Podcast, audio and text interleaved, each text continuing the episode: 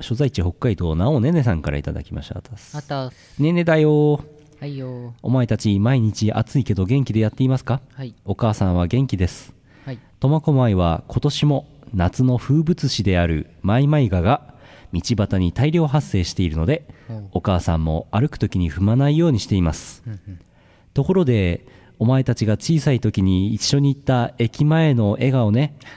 ずっとテナントさんたちが自主営業を続けていたけど、来月末でとうとう閉店するみたいです。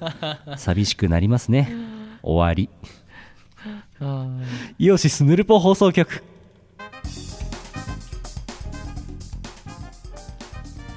いや2014年8月8日配信第465回ヌルポ放送局。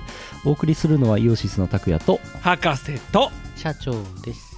ウサミンパワーニッコニッコニー。いやーついにですか。笑顔ね。7月31日にいただいてるんで8月末で閉店ということですかね。あ、そうですか。懐かしいですね。っていうかさ、テナントさんが自主営業を続けてきましたがって、その自主営業ってどういうことなんですか？それは何、勝手にじゃないだろうけど、ちょっと難しいですけども、どういうことなんだろう。これね、笑顔の最新情報を検索しようとも見ようと思って検索するじゃないですか、はい、4月ぐらいのニュースしか出てこないんだよね。不思議なんですよね。そうでしょうね。あとね、後で言いますけど、苫小牧に詳しい人にね、はい、笑顔あれ終わっちゃうんですよねって言ったら、あれね、お葬式代出なかったんだよねってスルッと出てきて、お葬式代自己破産するはいはい、はい、あれがね、うまくいかなかったことを葬式代が出ないっていう表現を弁護士はするみたいです。マジですげえ勉強になる。業界用語だ。さてと、はい、ふつおたとご紹介してまいります、はい、この放送はイオシスの提供でお送りします。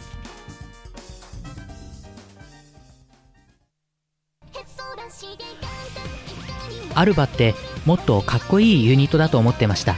26歳男性。ベストアルバム以来約2年ぶりとなるアルバトロシクステンスアルバム。無敵感あふれる全11トラックを収録。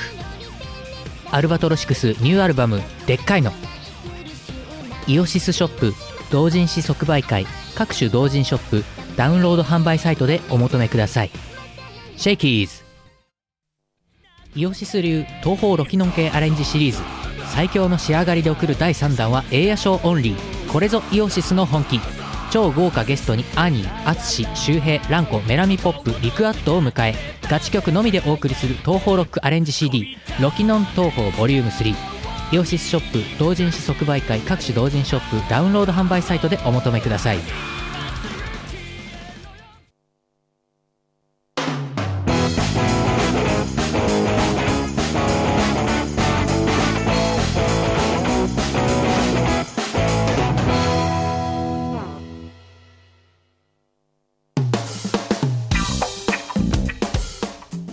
夏コミタイトルがここに5タイトルございますが、はい、その CM を今作ろうという話になりました。はい、作りましょう。今作ろう。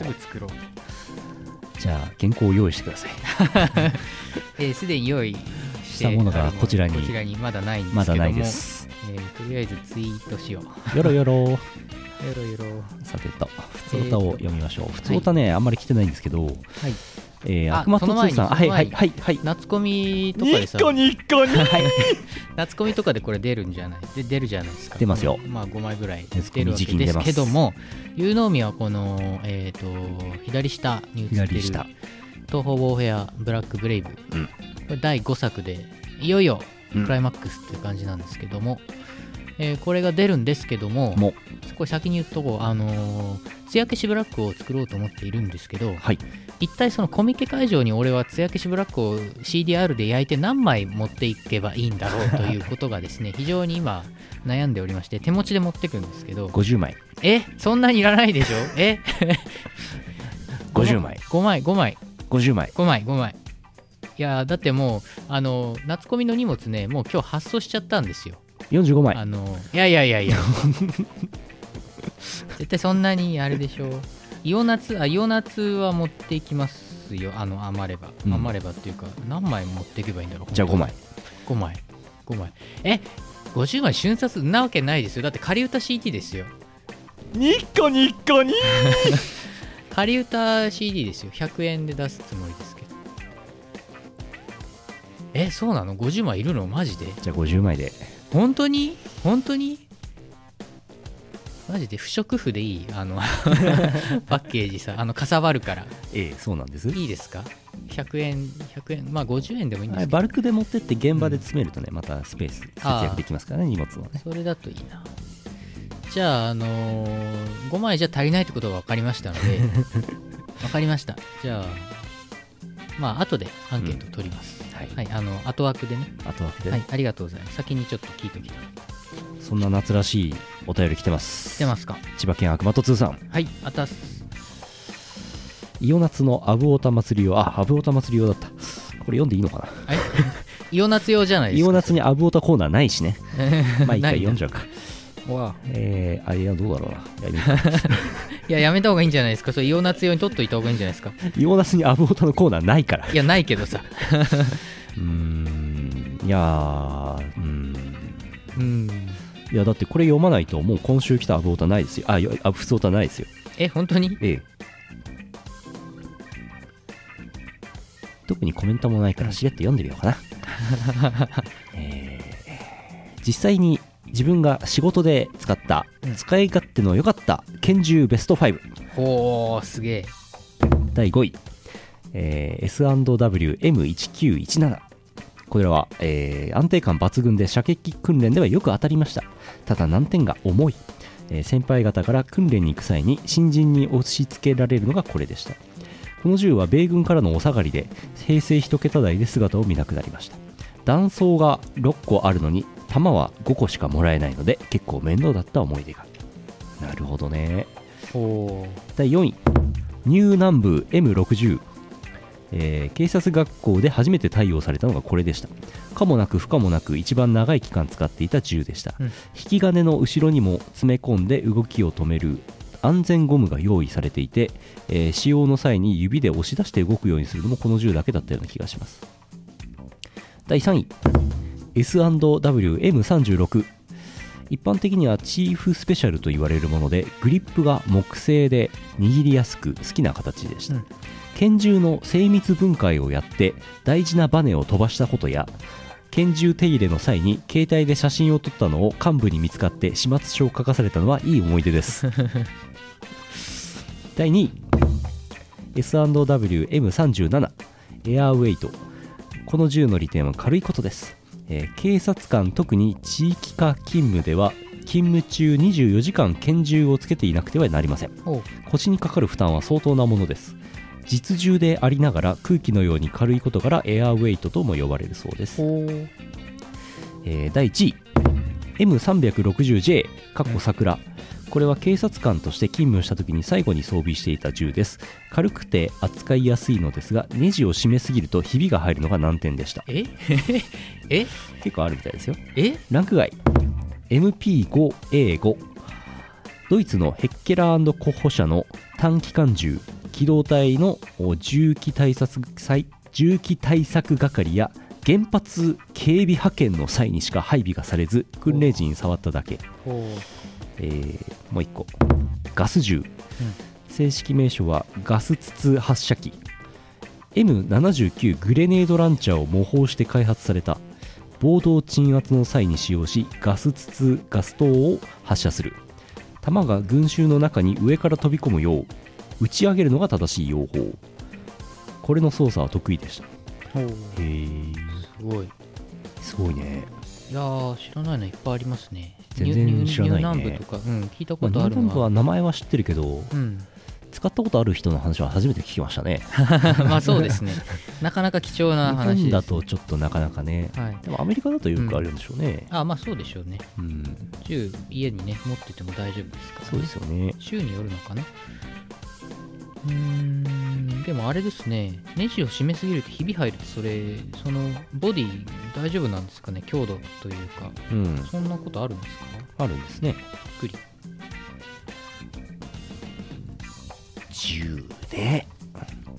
銃はね、撃ったことないね。ないね。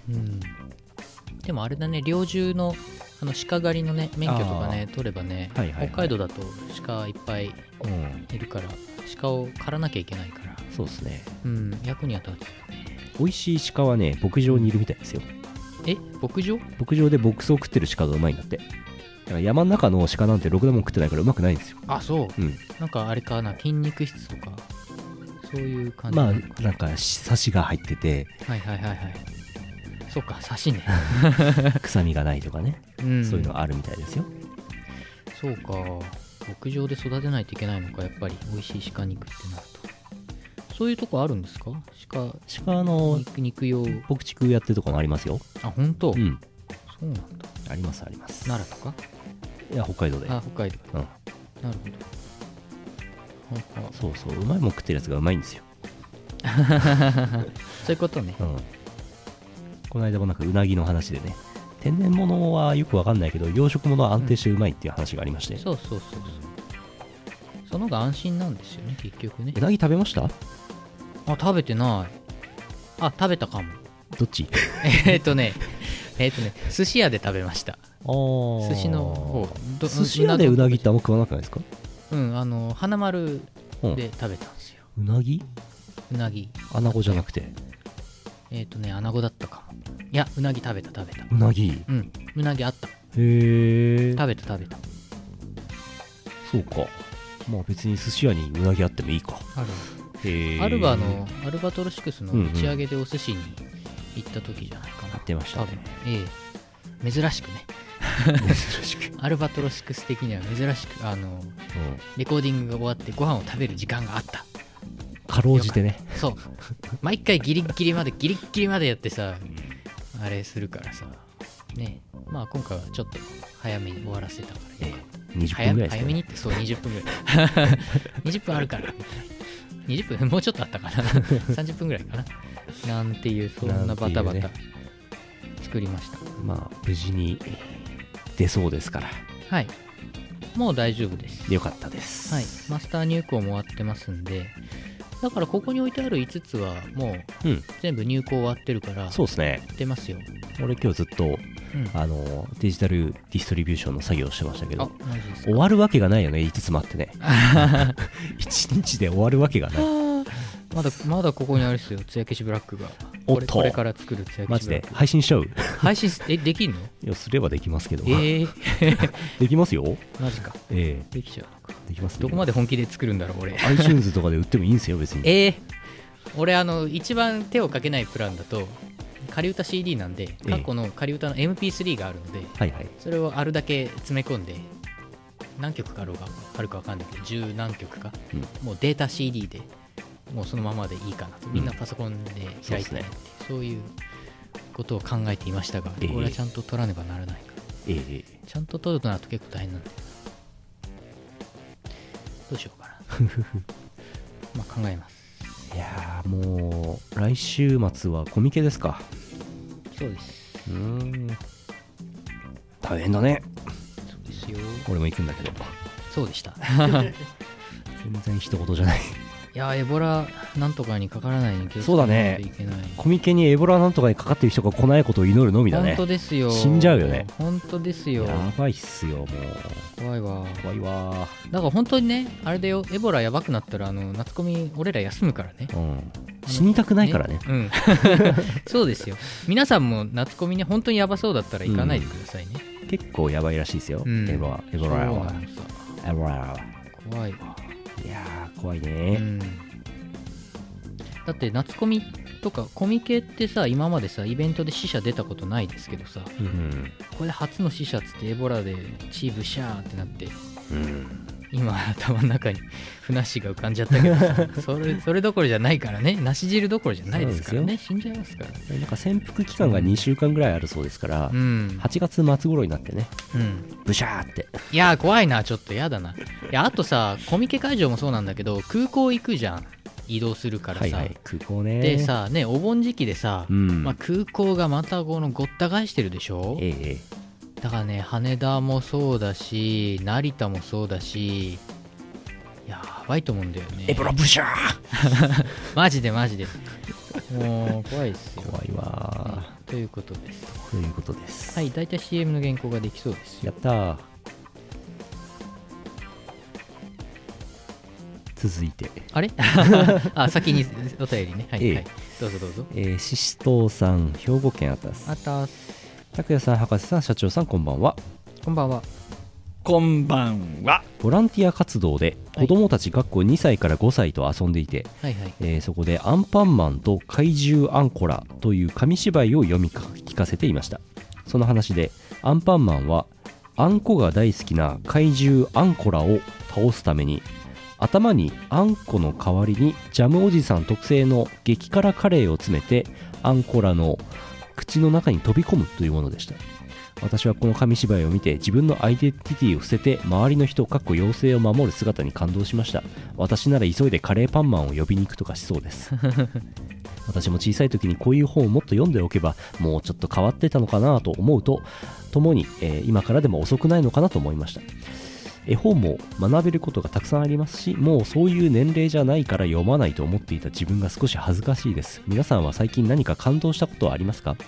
劇中で PS 劇中でジャムおじさんがバタコさんをバタコと呼んでいましたってことはジャムおじさんも目上の人や対等の人にはジャムって呼ばれるんですかねおいジャムジャムジャムこの野郎、おいジャムジャムおじさんっていう呼び方もあれですね、あれですね、アイカツおじさんと一緒ですね違うなおいジャム、おいアイカツ。そうか、ジャムを毎日食べてればジャムおじさん、ジャムおじさん、ね、ジャムおじさん、うん、バタコ、おいバタコ。アンパンマンはあれだね、これカレーパンマンを派遣すべきでしたね、効率を考えるとそうですね、元から辛いもん詰まってる人いますからね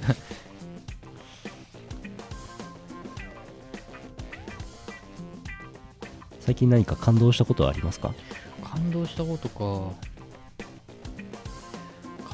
感動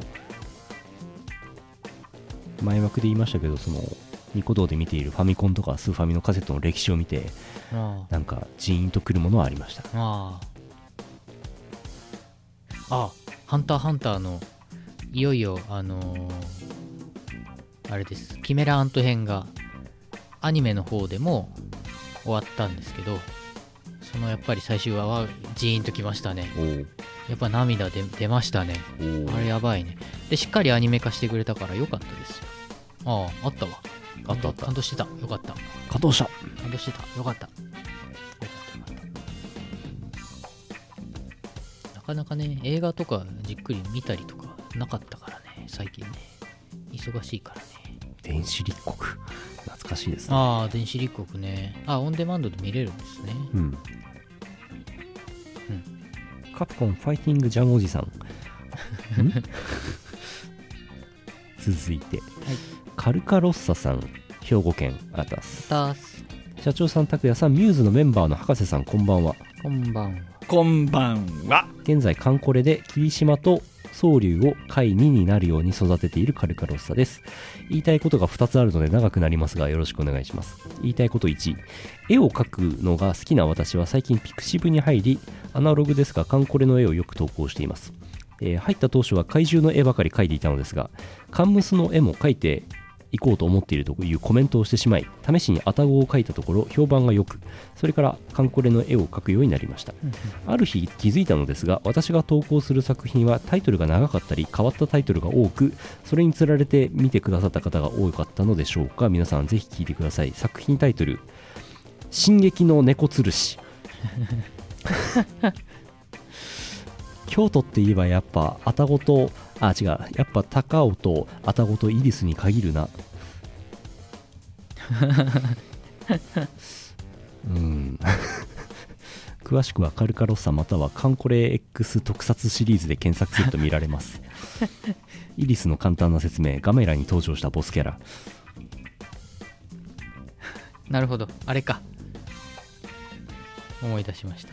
言いたいことはもう一つが何だったのかちょっと分かりませんけども、はい、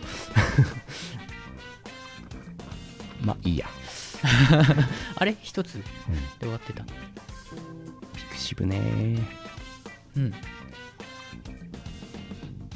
進撃の猫吊るし、イベントが始まったらエラー猫が大活躍しますね。最近も出るんですか？最近見ないですね。ああ。まあサーバーもだいぶね、うん、強くなったんでしょう。落ち着いてきたんじゃないですか。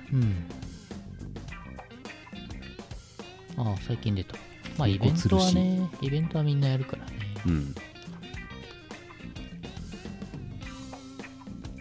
続いて。はいよ。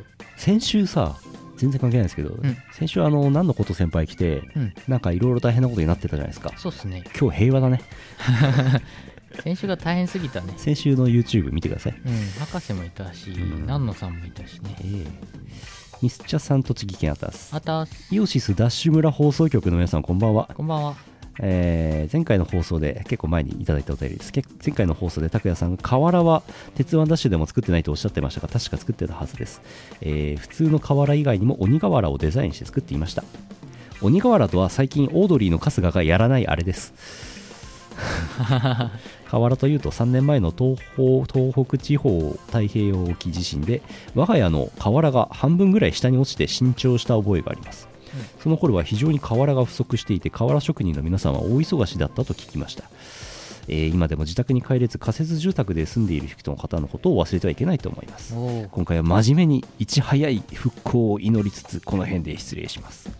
栃木県ね。はい、そうですよね。そっか、まだ仮設住宅の方いらっしゃる。結構いますよ。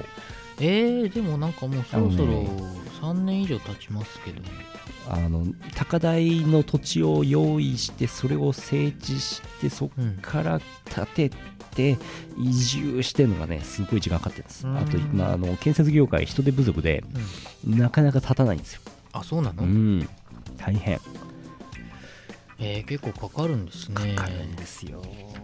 そうか。あれがね、津波とか来てなければね、普通にそのままの土地でまた建てればいいんですけどね。はいはいはいはい。そうではないんでね。そっかそっか。いろいろあるよね。うん、移転が必要なんで。うん、津波で何もなくなっちゃったり、原発の周辺もあれだし、大変だな。そうか。あんまりね、北海道いるとね、もう忘れちゃうんですけどね。そうですね。地震のことはね。大工が不足している。うん。どうなの？建設業は今すごいですよ。いまだにそうなの、ずっとなんだ。そうそうそう。はあ、そうなんだね。なるほど。今日平和だね。なんか変なこと言ったり、なんかわーってなる人がいない。2人いないから。2人いない。なんかもう特定の約2名がいない。続いて、はい、北海道ぬかひさんあたす。あたす。トゥルペポンポン局の皆様、ボルシチん？トゥルペポンポン局。トゥルペポンポン局。先週トラクターの話題で乗ってみたいという話がありましたが、そんな皆様におすすめのバーチャルトラクター体験方法があります。はい、そう、リスナーの皆様もお気づきの通り、ファーミングシミュレーター2013の紹介です。ファーミングシミュレーター。PC や PS3 などで発売されているゲームで、ざっくり説明するとリアル志向な牧場物語、リアルなコンバインやトラクターの運転を楽しみながら作物を育てる経営シミュレーションとなっており、いつの日か訪れるであろうトラクターの運転のイメージトレーニングにぴったりの一品となっております。PC 版は1000円程度でセール販売されることもありますので、機会がありましたらぜひお試しください。ファーミングシミュレーター2013。ほう。ファーミング。FARMING SIMULATOR。ファーミング。すげえ、ファーミングでやったらすぐ出てきた。あ、これはちょっと面白そうですよ。ちょっと記事が重いです。すごい。あれかい、トラクターとかコンバインにつけるこのウィンウィンウィンウィンとした取り付け可能なあれとかガシャンガシャンってとっかえたりなんかして戦うのかな。戦うね。ほら、すごい。これこの絵面すごいリアル。これ熱いな。シムアントでいいやってちょっとよくわかんないですけど。シムアントもやってみたい。比較対象なのかなそれは。シムアントもねやってみたいなと前から思ってました。うん、これ面白そうだな。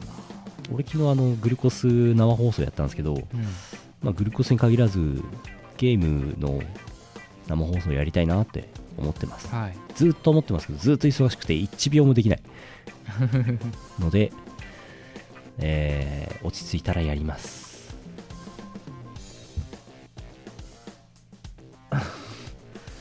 誰が買うんだ結構売れたぞ待望の第2弾銭を育てるんじゃ何これあこれ違うかなファーミングシミュレータークソコラかなファーミングシミュレーターポケット農園2はあこのなんか漫画太郎みたいなおじいちゃん誰なの？ねミスターポールって書いてある。ミスターポールやあポール見えない見えないあ見える見えるあ見えた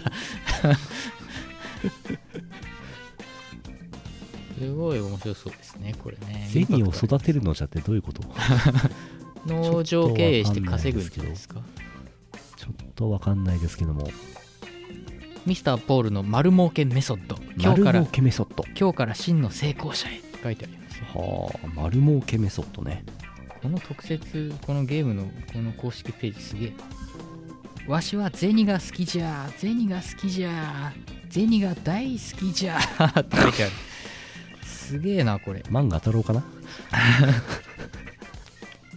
金を生むには、はあ、基本の流れ栽培収穫販売株式購入そっち行っちゃったそっち行っちゃった FX うんなるほどなるほど丸儲けメソッドすごいなこのページそうですかすげえなじゃあちょっとこれはいずれやりたい老後の楽しみにね、うん、取っておいてね老後にリアル農業やりそうですよねすごいあり得るすごい、はい、数年にわたり在庫が尽きることがなかった普通オタが在庫が尽きています、うん、あはいすごい数年にわたりですから夏なので涼花さんからいただいてます、はい、愛知県、はい4月4日にいただいてますありがとうございます今も聞いてくれているんでしょうかはじめましてりょうかと言いますはいはじめまして、早速なんですが悩み相談です私は話すことが大好きで最近ツイキャスを等をやっていますが台本を用意しているところはいいのですがアドリブになるとどうしても、うん、とかあれだよねと私の好きな博士みたいな話し方になります私はこの話し方はあまり自分では良くないなと、持ち味としてあるならまたしもと思っているのですがこの話し方ってどうなんですかまた良くなかったところはどのように直したらいいんでしょうかよろしくお願いします悩み相談来ました本当だっていう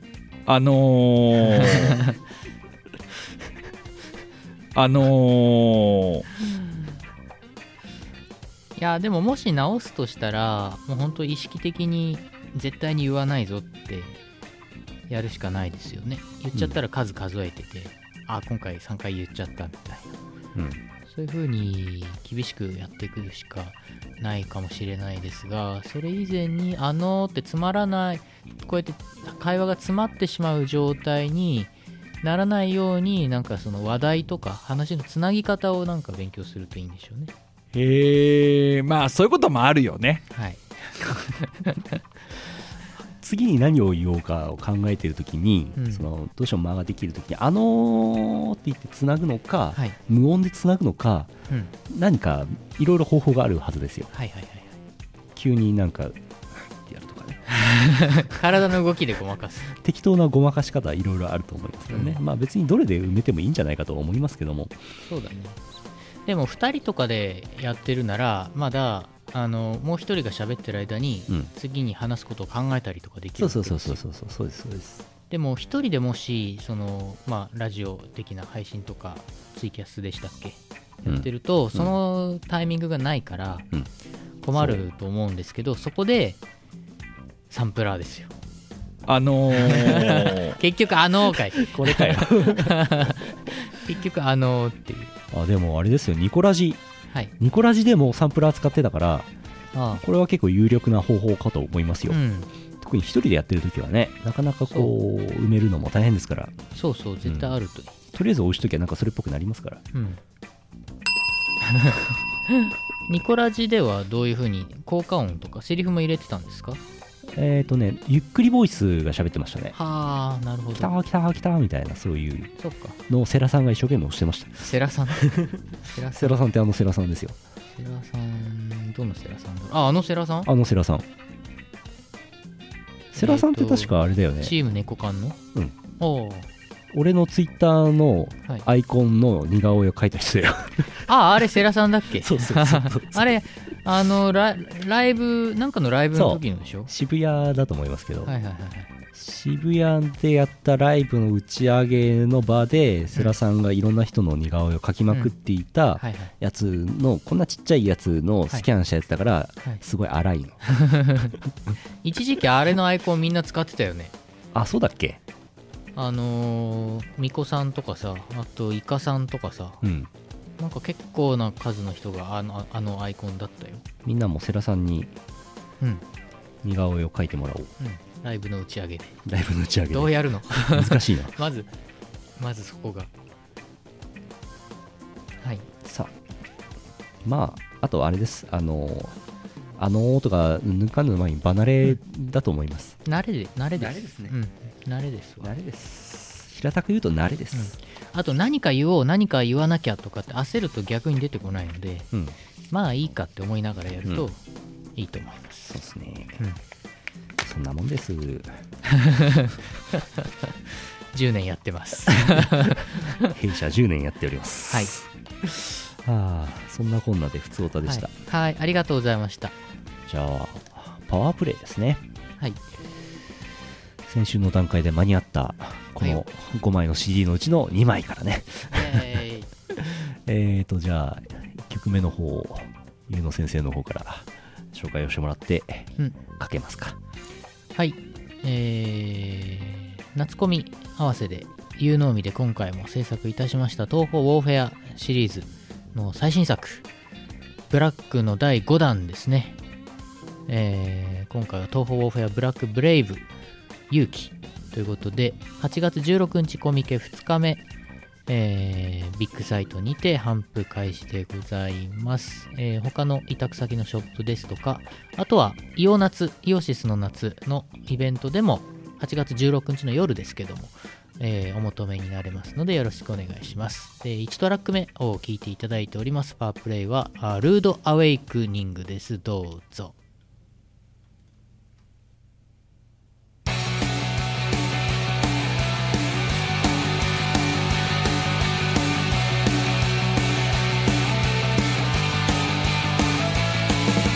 何もかもが間違いだとしたら少しはマシな話だ。何が正義だとか悪だとかもう関係ない悪の存在のリアル、それは神なんかじゃなく泡の式のに変えれたなら殺してしまえばいいだろう。そう命の愛がないなら今日を塗り替えることさえ簡単な道理だろう。闇にコントロ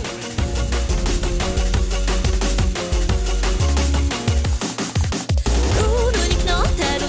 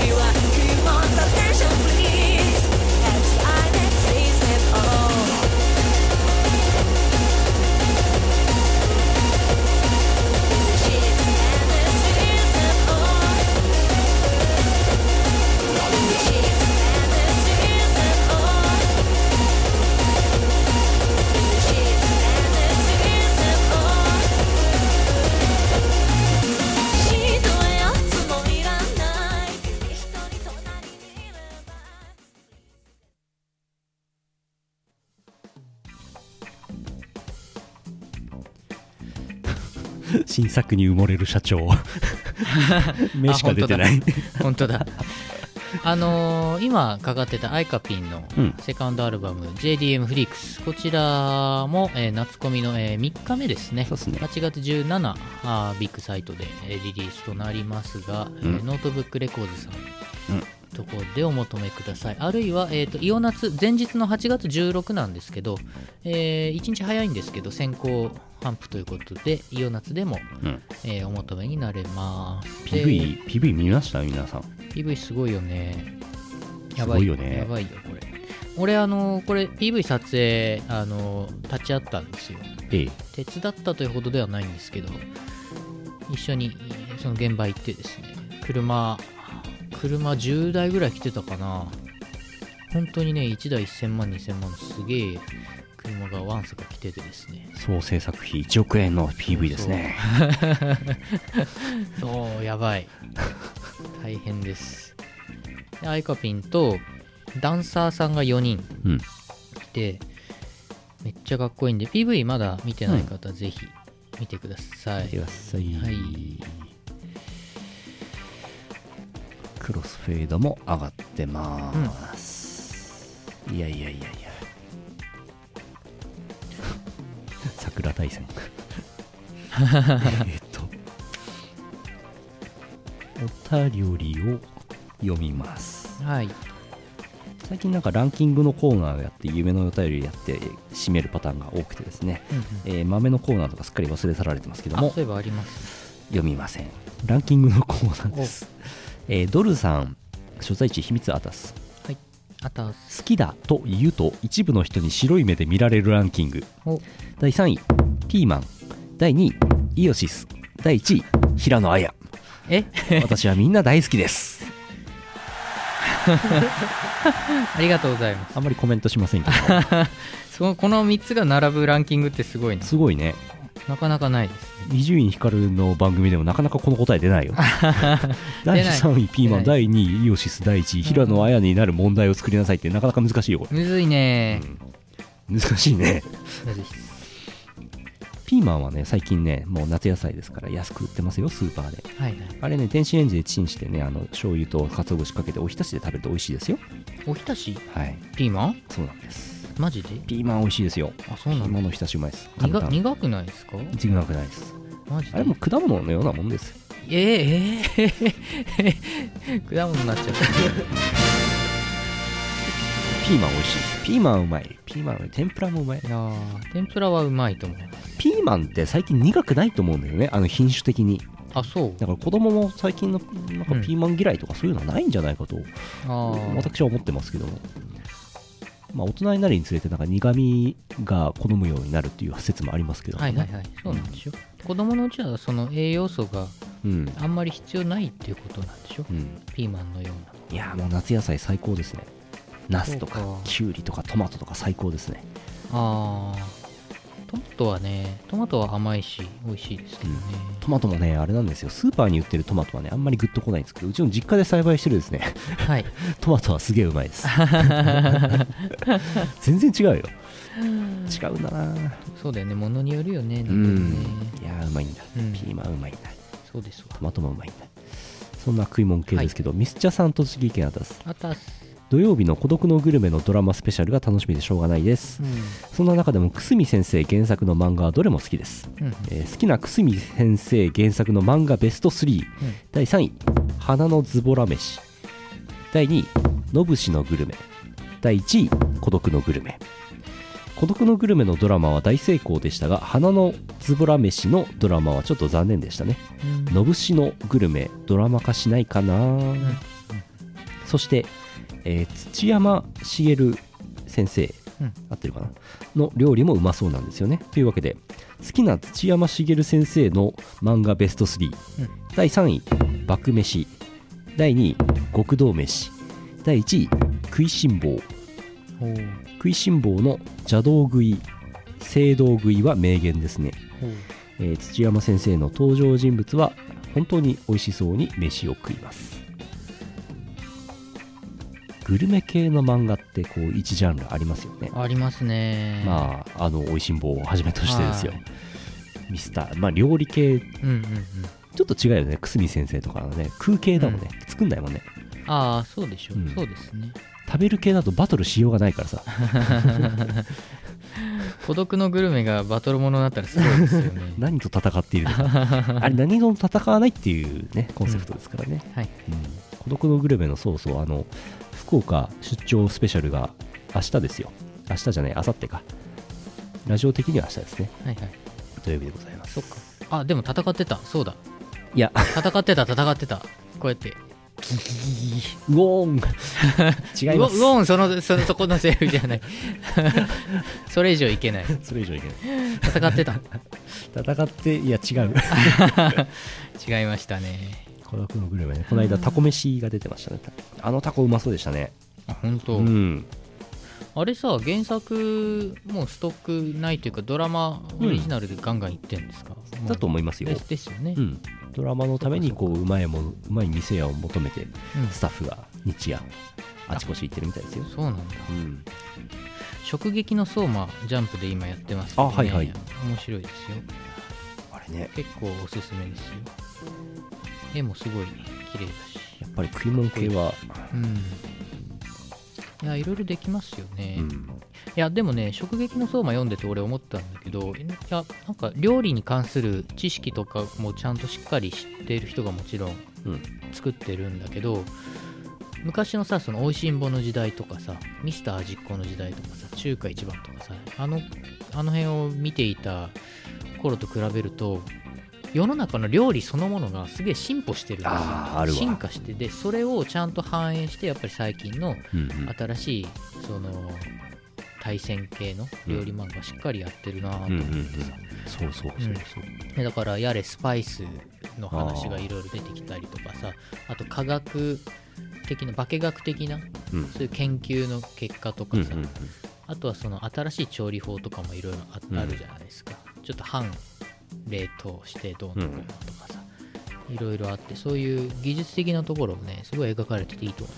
ますね。確かに、うん、世の中すごい進化してるよね最近ね。してますしてると思う。してます、置いてかれます。コンビニの食い物だってなんか、うん、デザートとかすごい手の込んだ新しいのバンバンバンバン出てくるじゃんそうだよね、うん、あんな一生懸命作ってさ、20年前なんて、うん、なんかそんなおにぎりみたいな、そんな、はいはいはい、そんなんだったような気がするんだけど、コンビニなんて。そうだよね、うん、だってコンビニセブンイレブンのあの100円のあのなんかパンケーキですら超うまいよ、うん、もうなんかどうなってるのすごい。でお弁当も俺セブンイレブンがやっぱ一番美味しいと思うんですけど、うん、この前そのコンビニのお弁当とか食品を卸している会社とかのなんか情報をなんかネットで書いてあって、本当かどうかわかんないんだけど、やっぱセブンイレブンにお弁当を卸している会社はやっぱ一流の一番いいとこなんだって。押し切り食品かい？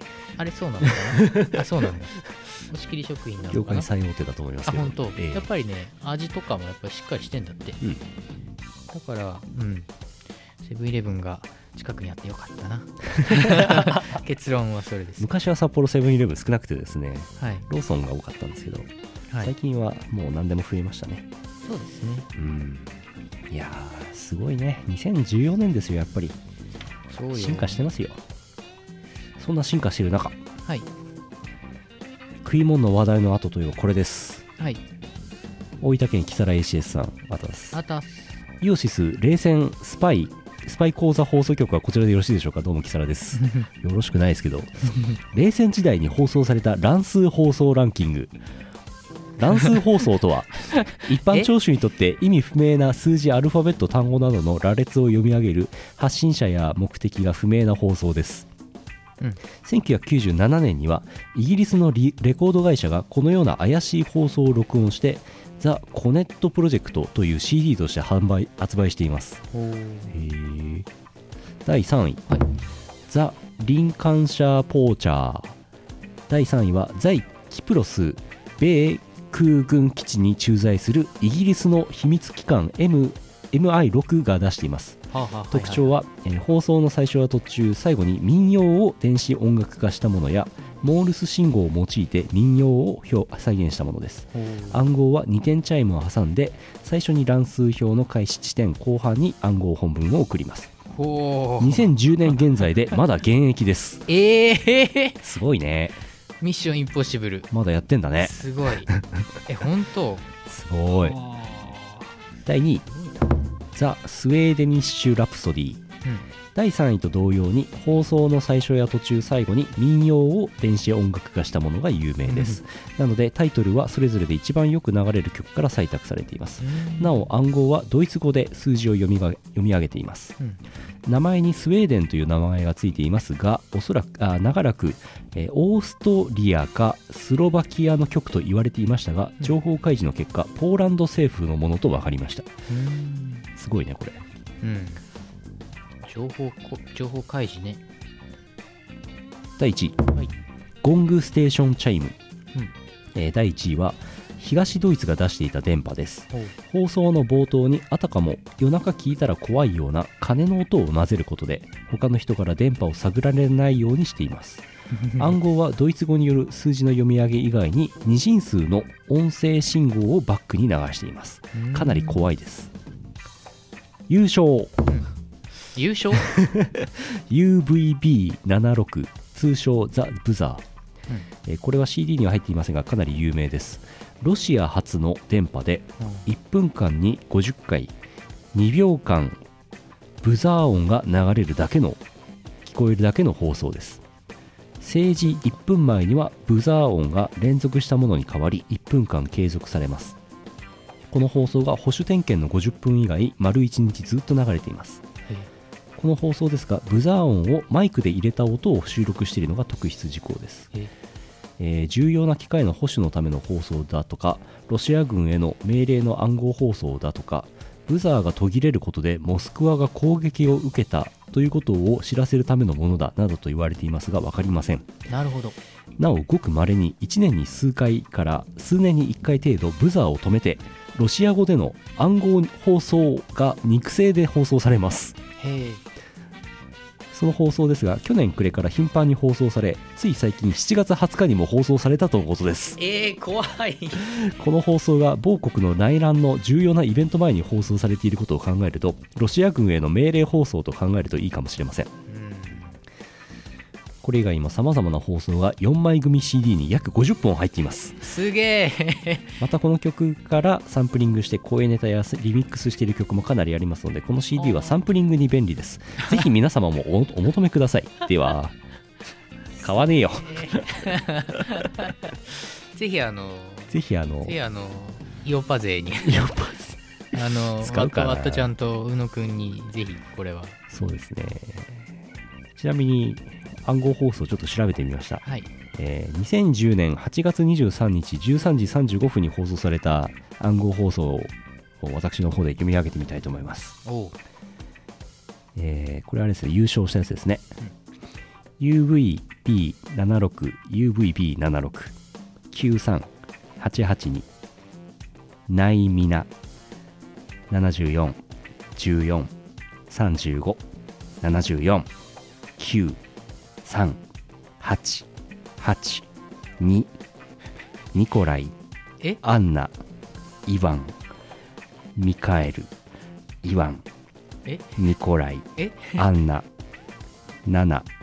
741435744以上です。おおおおなんかニコライとかアンナ2回ずつ言わなかった？ニコライとアンナ2回出てますね。ですよね。イワンも2回出てますね。イワンも2回。ミカエル1回。ミカエル1回でしたね。謎すぎる。ミハイルかな。ミハイル。うわー、わからん。全くわからん。何なんでしょうね。怖いよ。怖いよ。いやー、世の中いろいろありますね。知らないことありますね。そうですね。これヌルポやってなかったら、この暗号放送なんて知らなかったですよ。うん、一生 UVB76 のことは76のことは聞かずに死を遂げていたと、はい、いやそうですよ、聞く機会はなかったですね。ないですよね。いやもしかしてね、いやまさかね、このお便りがきっかけであんなことになるとは。ヌルポ放送局も実は暗号乱数放送だったというのがバレてしまいましたあ、バレちゃったバレちゃった、10年もやってるからねもうね、中身のない放送だと皆さん思ったでしょ。全部ね暗号になってるんですよね。大変です。誰に何の情報を伝えていたかそんなことは言えません秘密ですからねちょっとエアコンが効きすぎてきたような気がする。そうですね、ちょっとこのエアコンなんか効かないときは効かないし効くときは効くんだよね。実はエアコンのねコマンドを打つ放送だったんです。違いますランキングのコーナーがなんだってどうしようかな。はい、ランキングのコーナーも頑張ればね在庫なくなりますよ。本当？うん。夏休み前に在庫一掃しちゃう？夏休みってもう始まってるんじゃないですか？あ、そうか。世間的には、うん、学生的には。あれ、ちなみに来週はヌルポは？来週普通にやりますよ。普通に。あ、わかりました。14日やります。はい。夏休みじゃない。夏コミ直前放送ですね。夏コミ直前放送。はい。はい、やろうかな。うん。兵庫県ししとうさんあたす7月20日にいただいてますね。暗号放送が久しぶりに放送された日にいただいてますね、これね。おっと関連がみこさん、キムさん、ゴッキー改め、たくやさん、メカ博士さん、社長さん、ゴッキー。あれわざとですよ、わざとですよ。なんだ、学生は夏休みです、うん、まあ宿題も部活もあるんですけどね、うん、夏休みにやりたいことランキング、うん、第5位、将来の夢を見つける、うん、ある程度の安定した収入がある楽な仕事はないのかな。公務員とりあえず文系か理系かだけは決めないと、うん、高校1年か2年とかいうことですかね、うん、第4位、部活の仲間と友好関係を築く、うん、これは多分難しいです。不可能とは言っていない。第3位、取りだめているアニメを消化する、うん、第2位、一人も攻略せずほったらかしの蔵などをやる。もう 5,6 ヶ月ぐらい触ってない第1位、積んでる本を読む。今50冊以上積んでいます。夏休みの間じゃ読み切れないですね。50冊、すごいありますね。活字の本ですかね。まあ漫画だったら、50冊いけるけどね、うん、活字は難しいですね。ちょっとなんでしょうね、ゲームでも何でもいいですけど積んでるものって減らないよね。うん。今さっきからツンデレの本が50冊うんって思ったけど、あ、違うなと思って、ツンデレってそういうの読んでない溜まってる本ね。積んどくってやつですね。俺いまだに母からもらった山岡宗八の徳川家康が5巻で止まってますけども全部で30巻ぐらいありますからね。うわー、ほんとまだこんぐらいあります。うわーそれ途中でくじけるんだよね。そんだけ多いとね、途中でね止まっちゃうんだよね。止まるな。読んでればね面白いんだけどね、うん、なかなかこう読み始めるに至らないんだよね。わかるわ。いや、5冊とか読むとね大体そうなの。俺も銀英伝とかさマリア様が見てるとか、あんなに何でも大体そうなんですけどさ、5冊目ぐらいでだんだんさ止まってさ、でその後しばらくほっといてさ、うん、で久々に読み返してみたらさ登場人物ちょっと忘れててさ、うんうん、あ、こいつ誰だっけなとなっちゃって、やっぱいいやってなっちゃうじゃん、はい、また今度じっくり一巻から読み直そうかなとか思っちゃったらもう終わりですよもうその後読まないです。もうダメです。うん。でも銀英伝に至ってはちょっと10巻の最後の方読んじゃおうとか最後のオチ読んじゃってひどい。もうダメです、はい、皆さんももし夏休みであるならば、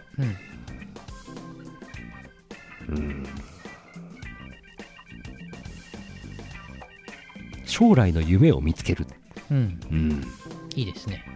いいね、将来ね。まあ何になりたいかはね、まあなかなか決まるものではないので。あれですよ、うん、なんだろう、さっきの暗号放送もあれですけど、乱数放送かあれですけど、世の中すごいいっぱいいろんな職業があるから、うん、なんかそれを見るといいかもしれないね。村上龍の13歳のなんだっけ、ホームレスじゃなくてハローワーク。違うハローワークうん、なんかどういう職業があるのか、うん、だって上はね石油王からね下はホームレスまであるわけですからそうだね、それ上と下だね、うん、大体そうだね。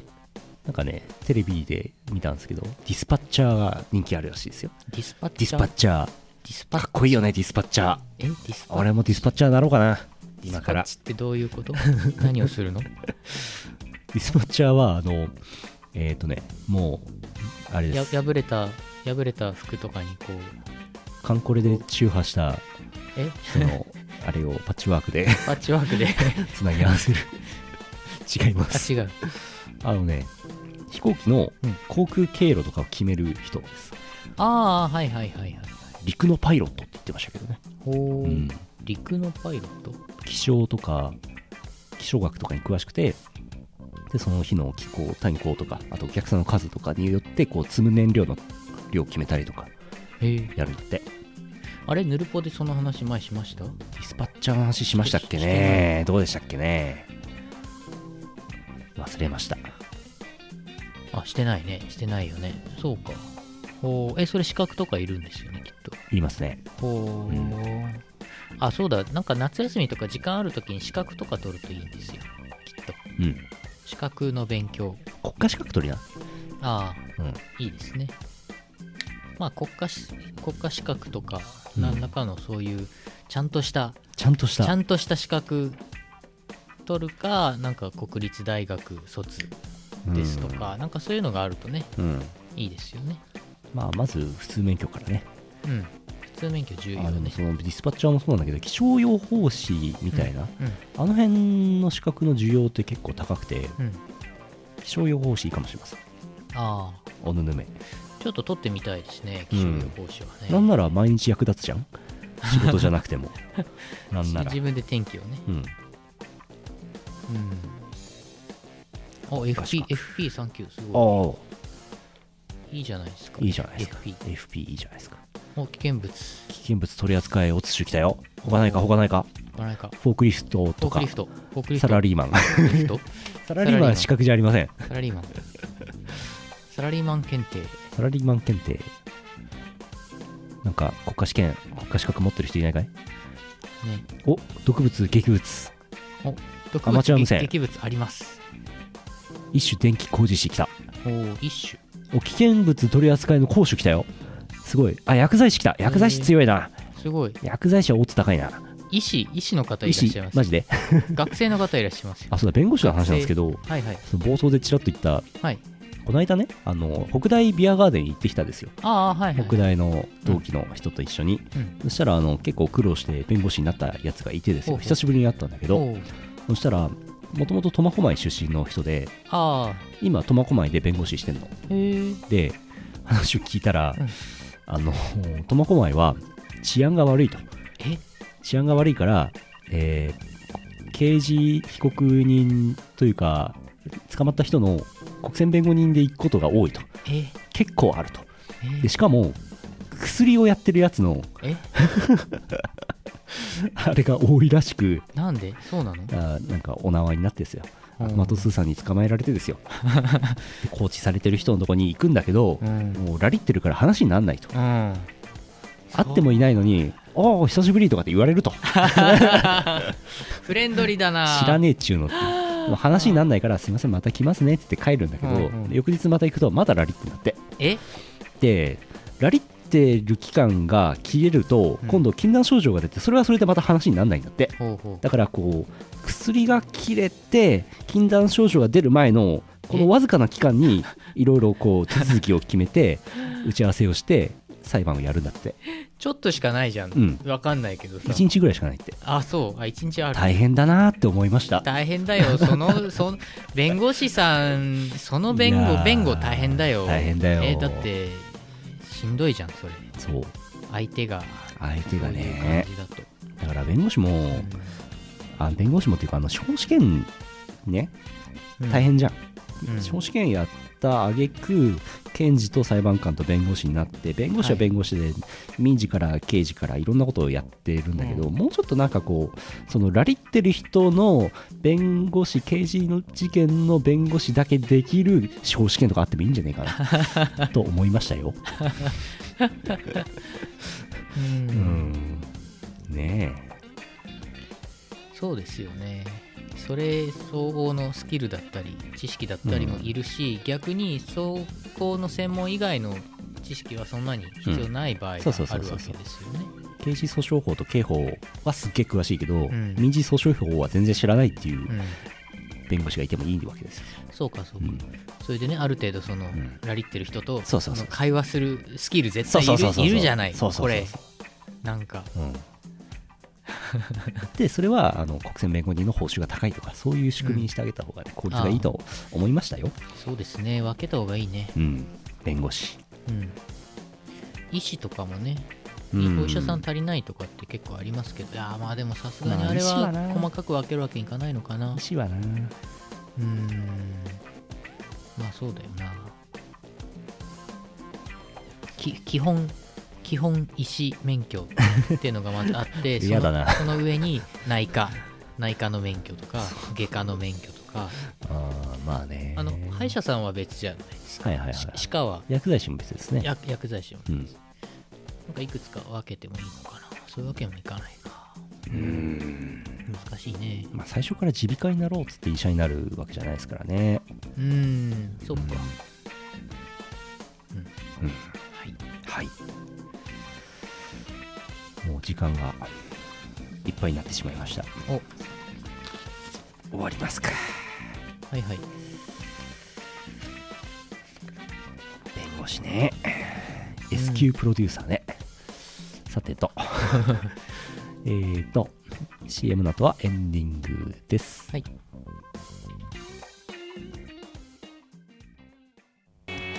取り戻した記憶、雷鳴が轟き終局の時を告げる。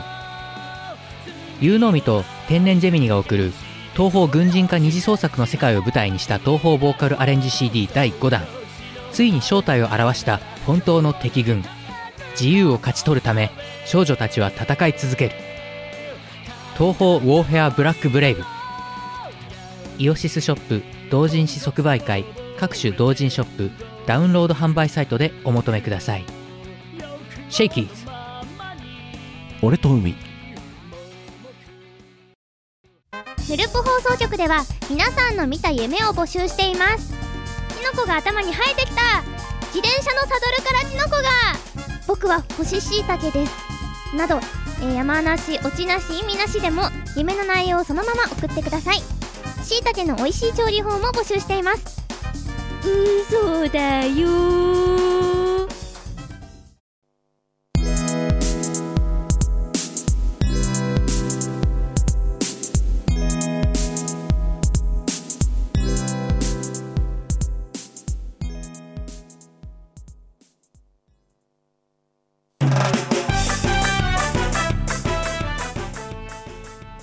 ボルテ入ってましたね。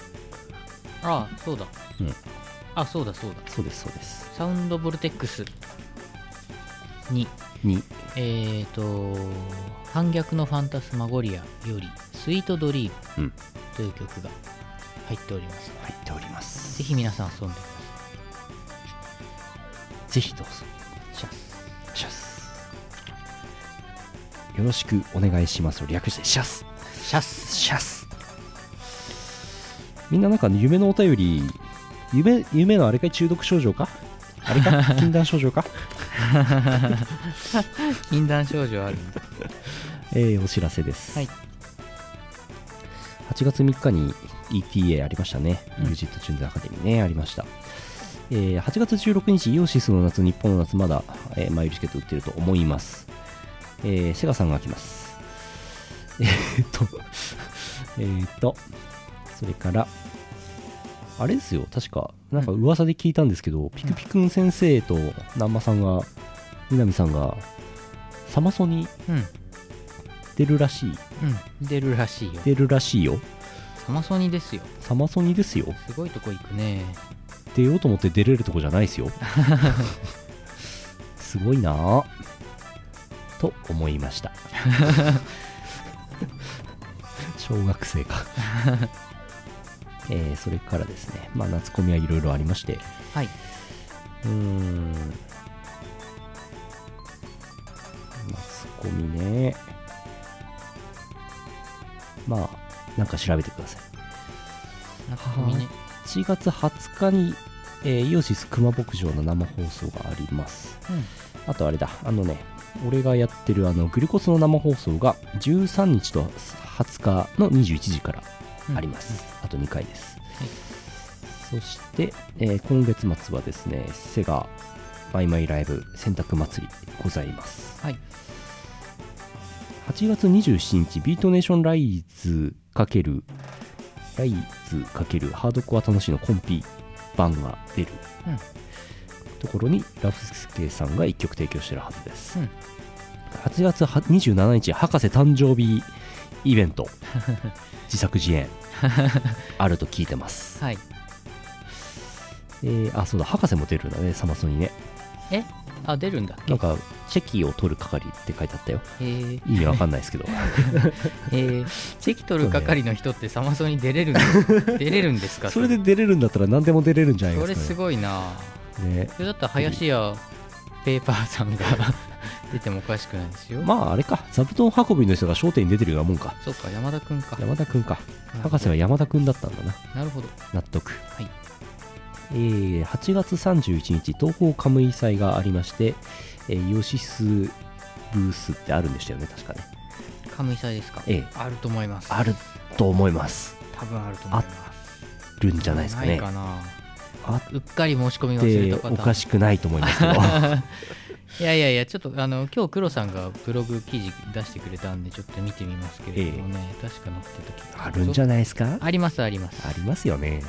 これ極極み東宝カムイ祭、うん、よし、います。停戦ホールにいます。停戦ホールです。極みだって。極み東宝カムイ祭です。なんとかの極み、なんとかの極みですね。そしてその後アフターとしてですね、札幌アクティブワンで巫女さんや宇野氏が出るイベントがあるらしいです、うんうん、巫女さんってあの巫女さんですか。あの巫女さんですね。神社の、あれ違います違いますね。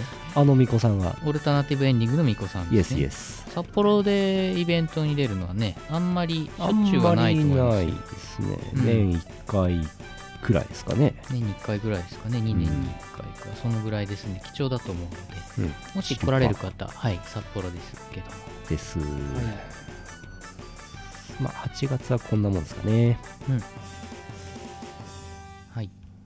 あ、先週博士ネーションが宣伝してたあれです。9月17日あっちこっちミュージックベストアルバム、うん、出るそうです、うん、予約してください、うん、あっちこっちね。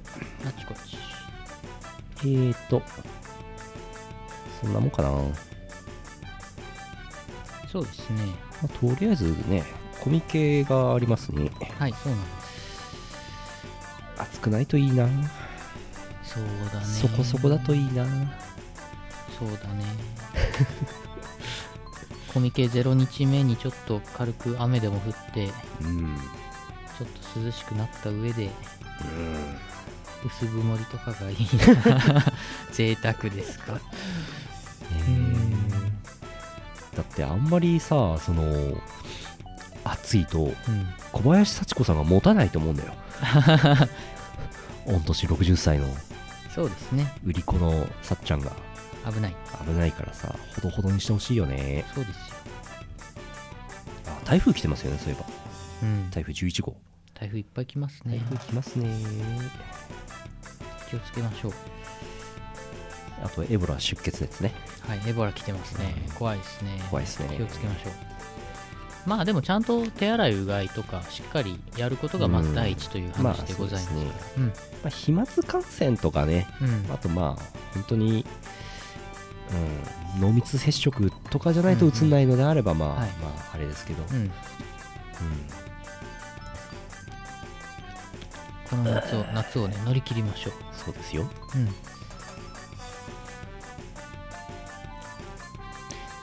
戦友のアルバトロスってアルバトロシックスの CD から来たの？本当に？ロビンソン先生？アルバトロス。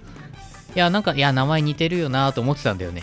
昨日もいや、ツイッターとかでさ、アルバって検索したらさ、その戦友のその漫画の方の主人公のアルバくんって、あとロスくんって、確か2人とも男の男性キャラだったと思いますが、ああ、そうなの？本当に？まあでもアホウドリアルバトロスですよね。今日のツイッターで言ってた。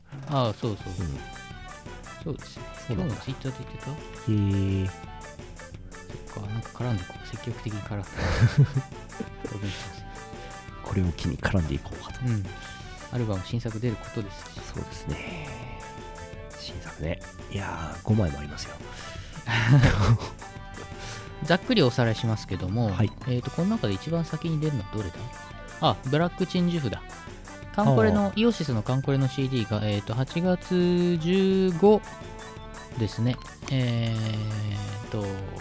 メロンブックス虎の穴などなどで多分、うん、8月15に店頭に並ぶと思います、うん、結構早く作ってたんで。でその次が、コミケ2日目だから有能海の、うん東宝フェアブラックブレイブ、うん、出ますよと、うん、でその次が8月17、うん、コミケ3日目に残り3つですね、うん、アルバトロシックスのでっかいの、それからノートブックレコーズから、JDM フリークスと八つ崎ハードコア4と、はい、いうことになっております。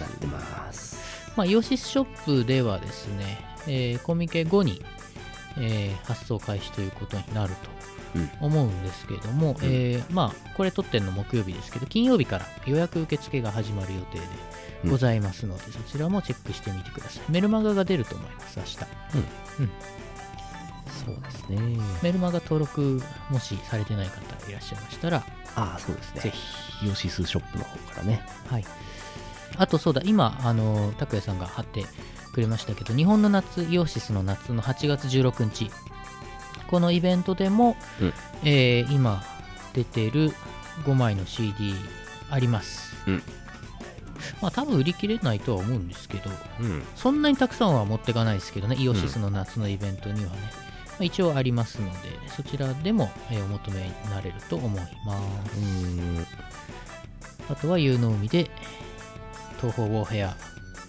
素焼きしブラックを俺が仮歌 CD ですけど、はい、CDR で焼いて持っていくと、うん、多分ね100円とかだと思うんだよね。まあそんなもんでしょうね。そんなもんですね。仮歌ですからね。 MP3 をただ詰め込むのか改めてちゃんとレコーディングをしていやいいんじゃないですか。やるのかどうか MP3 ね、MP3 残ってっかな。いやあると思うんだけどね、うん、あると思いますけどね。 MP3 いっぱい詰め込んだ方がボリューム感はあるかな。はい、うん、じゃあそれもなんかどっか持ってきます。8月16日、湯のみは8月16です。夏コミ2日目です、うん、東4ホール東5ホールかなということになっております。はーい、ふう、終わりますか。終わります。終わりまして、そして CM を撮りますか。そうですね、終わりましょう、うん。2014年8月8日配信第465回ヌルポ放送局でした。お送りしたのはイオシスの拓也と社長でした。博士とまた来週お会いしましょう。さようなら。さようなら。この放送はイオシスの提供でお送りしました。